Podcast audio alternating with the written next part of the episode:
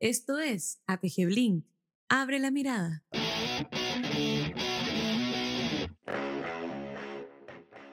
Estamos aquí, hola Eugenio, ¿cómo estás? Hola, ¿cómo estás? Estamos aquí luchando a ver qué preguntas hacemos, quién pregunta primero, te queremos aquí sacar jugo. bueno, Eugenio, conversábamos el otro día que, que algunas de estas cosas tú ya las vienes trabajando desde hace mucho más tiempo, o sea, no es algo que, no son reflexiones que te surjan en este momento, sino que más bien reflexiones que has ido construyendo desde tu propia reflexión y observación de la realidad. Entonces ahora yo digo, eh, algo que me, me, llamó mucho la atención, que es la, las medidas del avance, ¿no? De cómo avanzamos como sociedad pensando que estamos en un punto de inflexión. Que efectivamente hoy día en las empresas se está hablando de cómo empezamos a medir el éxito de las empresas, el profit versus estar realmente metido y contribuyendo a la sociedad, al planeta, a los consumidores, etcétera, o un poquito más allá. Pero en la medida sociedades, esto que hoy día no se mide los, los países por el Producto Interno Bruto. Hay algunos países que de momento han sido hippie, como por allá en Nepal, eh, en los índices de bienestar o de felicidad. ¿Cuál es tu opinión al respecto? Primero que nada, ¿cuál crees tú que debiese ser la forma de mirar las sociedades o el éxito, bienestar, avance de los países?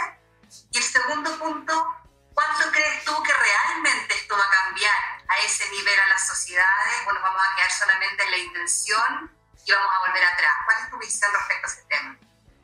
hay dos cosas. Frente a esta, a esta idea que vamos a cambiar realmente segunda pregunta, eh, todas estas cosas pasan, eh, son procesos y por lo tanto avance, retroceso, eh, que pasan. Que...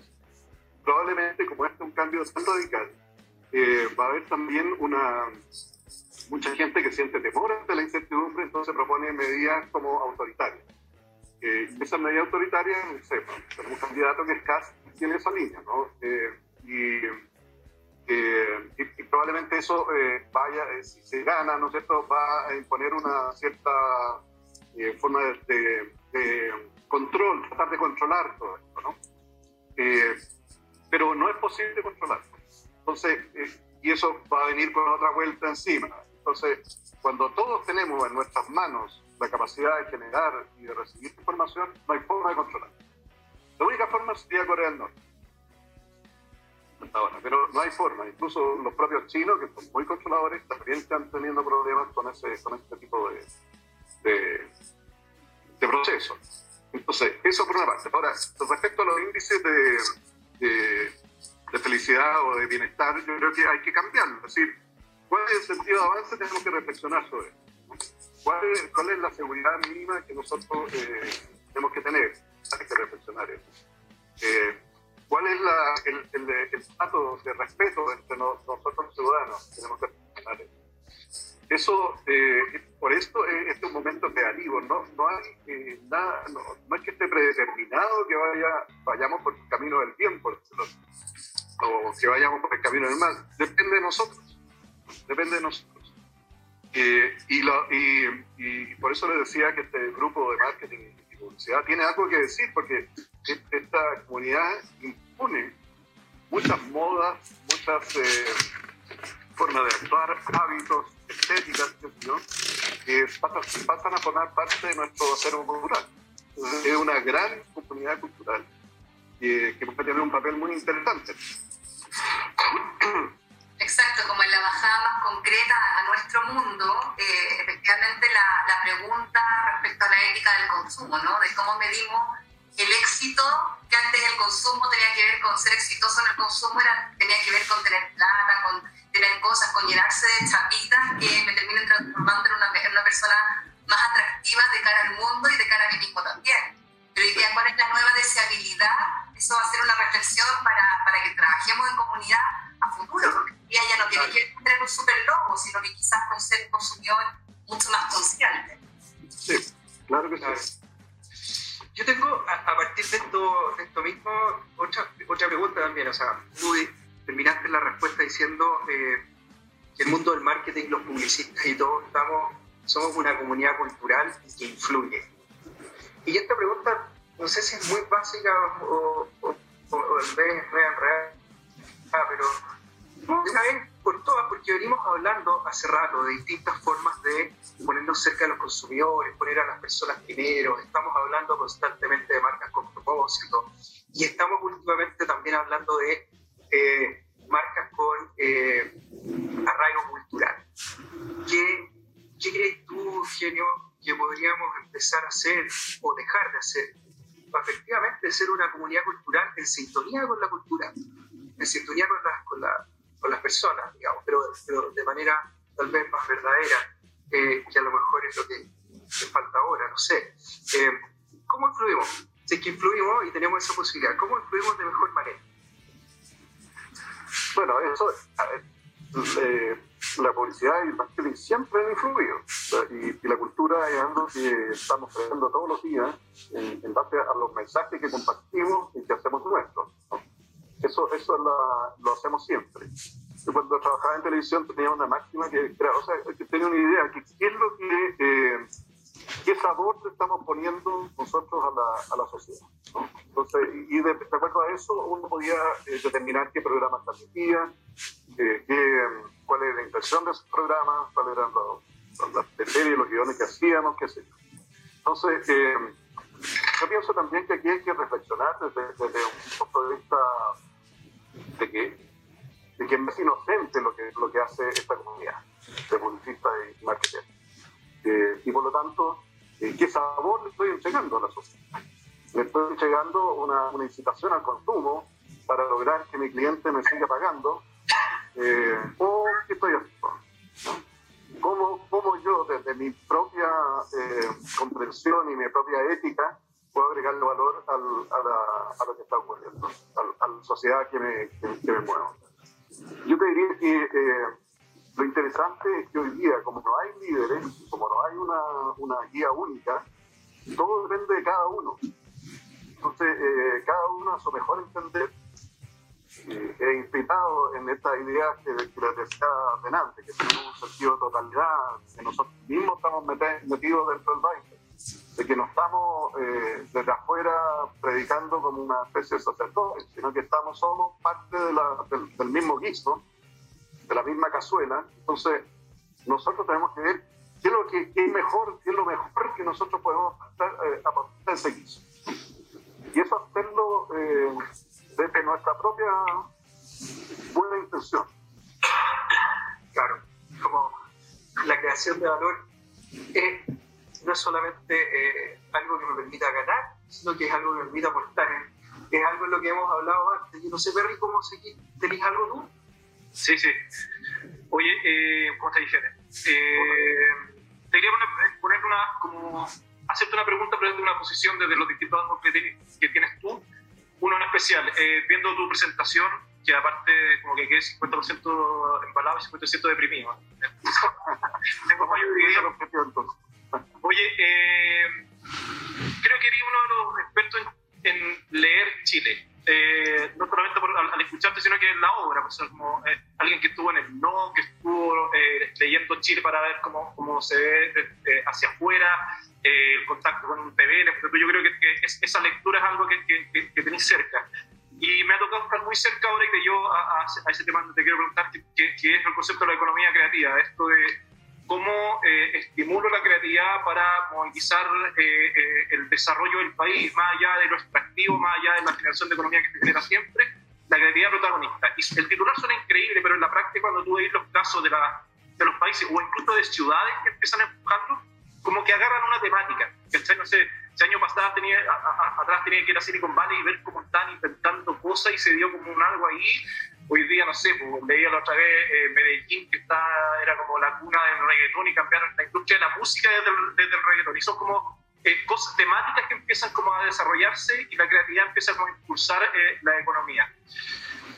y te llevo a Chile, esto que tú leí Chile. ¿Desde dónde ves tú que esta creatividad podría tomar forma en alguna temática, en un ángulo? Así como, ¿para qué somos buenos? Como para que la creatividad tome un, espacio y no quede tan como en el aire, ¿cachai? Como hay que meter la creatividad donde sea. Bueno, el, Chile, eh, Chile es, bastante divertido porque es un país chico eh, metido en el, culo del mundo prácticamente y que no le importa más que a nuestros vecinos,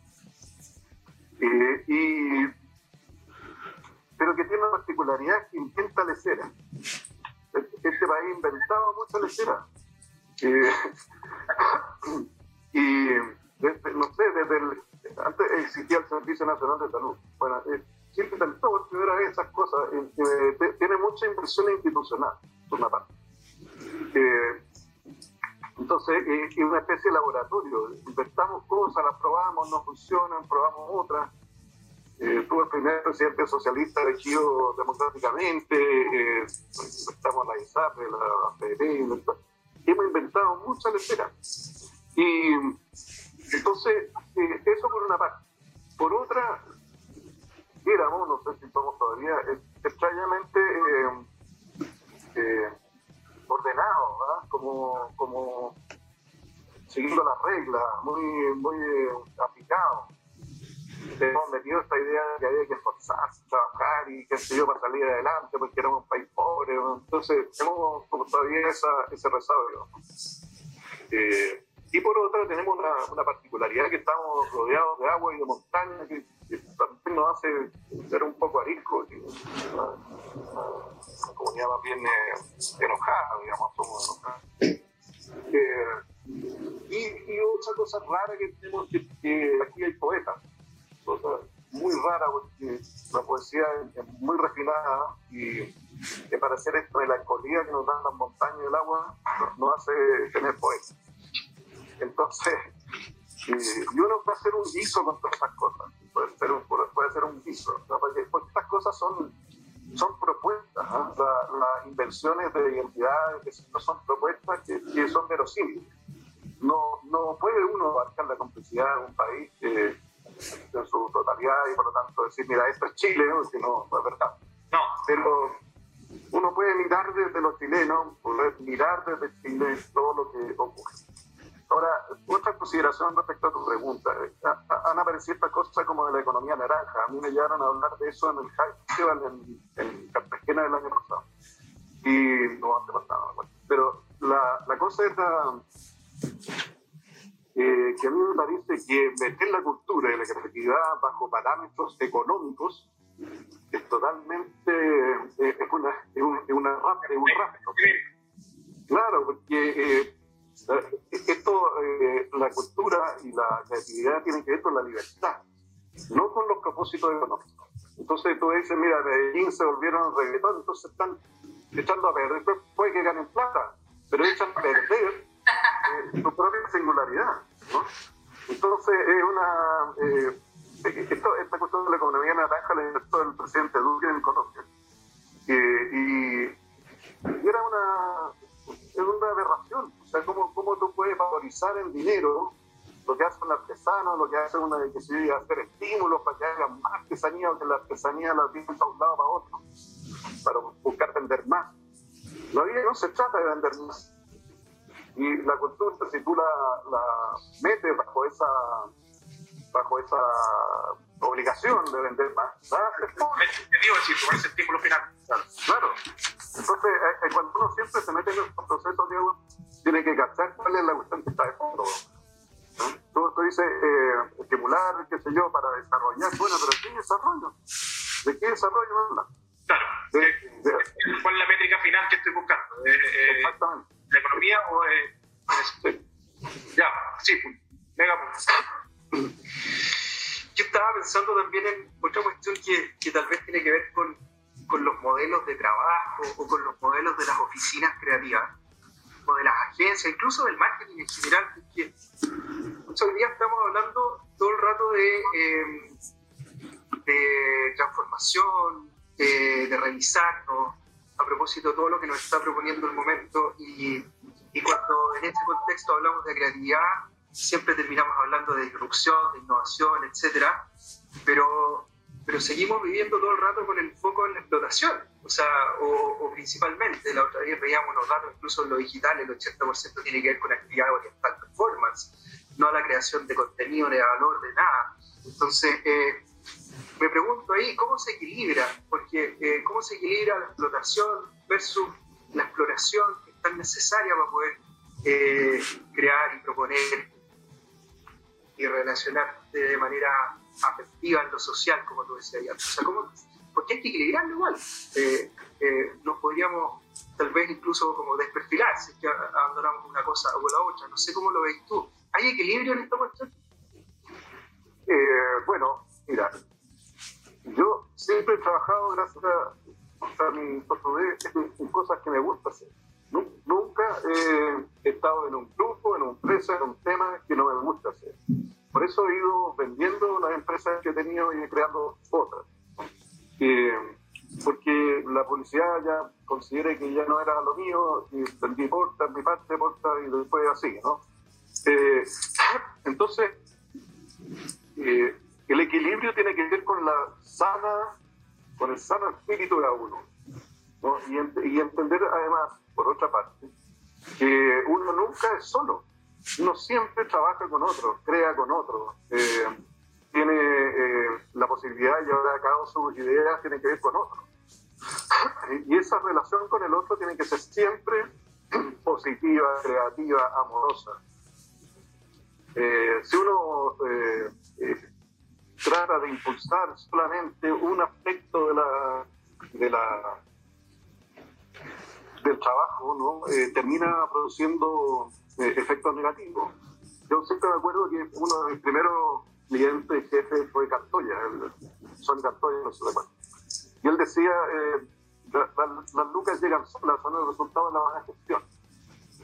Porque si uno persigue las lucas, deja, deja en el camino mucho herido, y uno mismo se... Entonces, eh, el equilibrio, creo yo, está en crear ambientes sanos, con proyectos con propósitos interesantes, eh, y, que, y, que, necesariamente van a tener buenos resultados están bien inspirados. Total. Claro. Buen punto.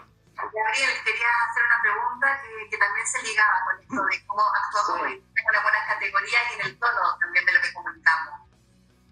Sí, ¿no? ¿se escucha bien? Sí. Vale, me escuchan, sí, bien. Eh, bueno, primero en lugar, felicitaciones, de verdad, la presentación me, me voló la cabeza. Hace tiempo que, vengo pensando en estos temas y me sentí profundamente identificado con, muchas de las, de cosas que estás viendo, no solo por el, por el análisis de lo, inmediato, sino por lo que se viene acarreando en este tema de quién controla la, información.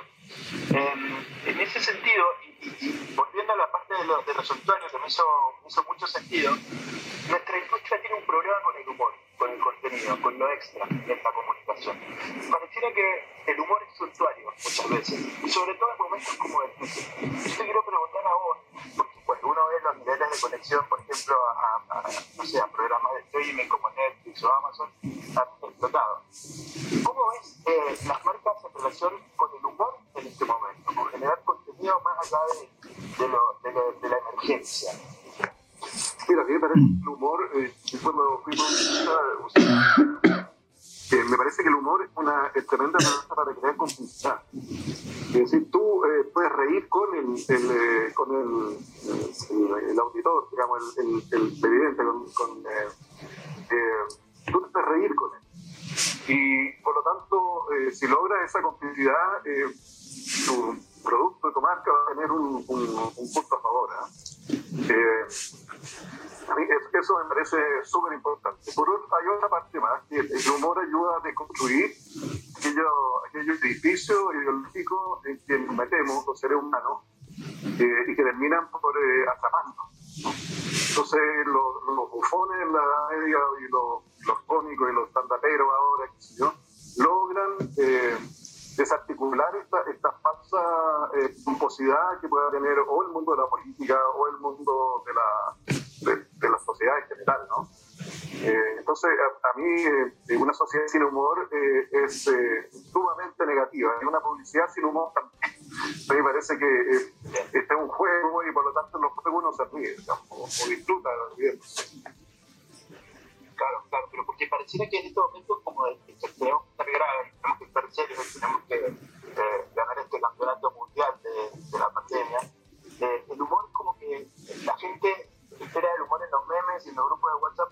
necesariamente en las faltas, por eso lo planteo y siento que ahí hay un espacio como de oportunidad de intención, lo veíamos, no sé, con los grandes humoristas que iban a armar a las tropas la, la guerra mundial, tal, y creo que ahí hay un, un punto interesante, ¿no?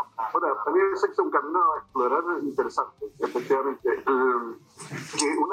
esta eh, la policía lamentosa, digamos, de, de, como apelando a los sentimientos, eh, de que el abuelo se junte con el nieto, esas cosas que, que creo que nacieron en Argentina a propósito de, de su nacionalidad. Sí, sí. Argentina, pero, pero, los argentinos son maestros en hacer eso, nosotros no somos tan buenos. Eh, entonces, y, pero, sí, entonces ella, eso se vuelve eh, lamentoso, aburrido, ¿no? más encima que estamos con toda la preocupación y sea, eh, eh, nos, nos atacan con esta con eh, lo de la salud que, oh, eh, tal vez bien, bien hecho puede ser una, una, una buena estrategia no, sé qué producto estás pensando qué sé yo no, no sé habría que verlo. Pero puede ser una, una disrupción que agradezco. Sí Oye, eh, estamos medio en la hora, pero para cerrar me gustaría una, una última pregunta para Eugenio. Eh, quiero aprovechar que tenemos como varias crisis en el cuerpo. Eh, incluso una empresa llamada crisis por ahí. Sí, También.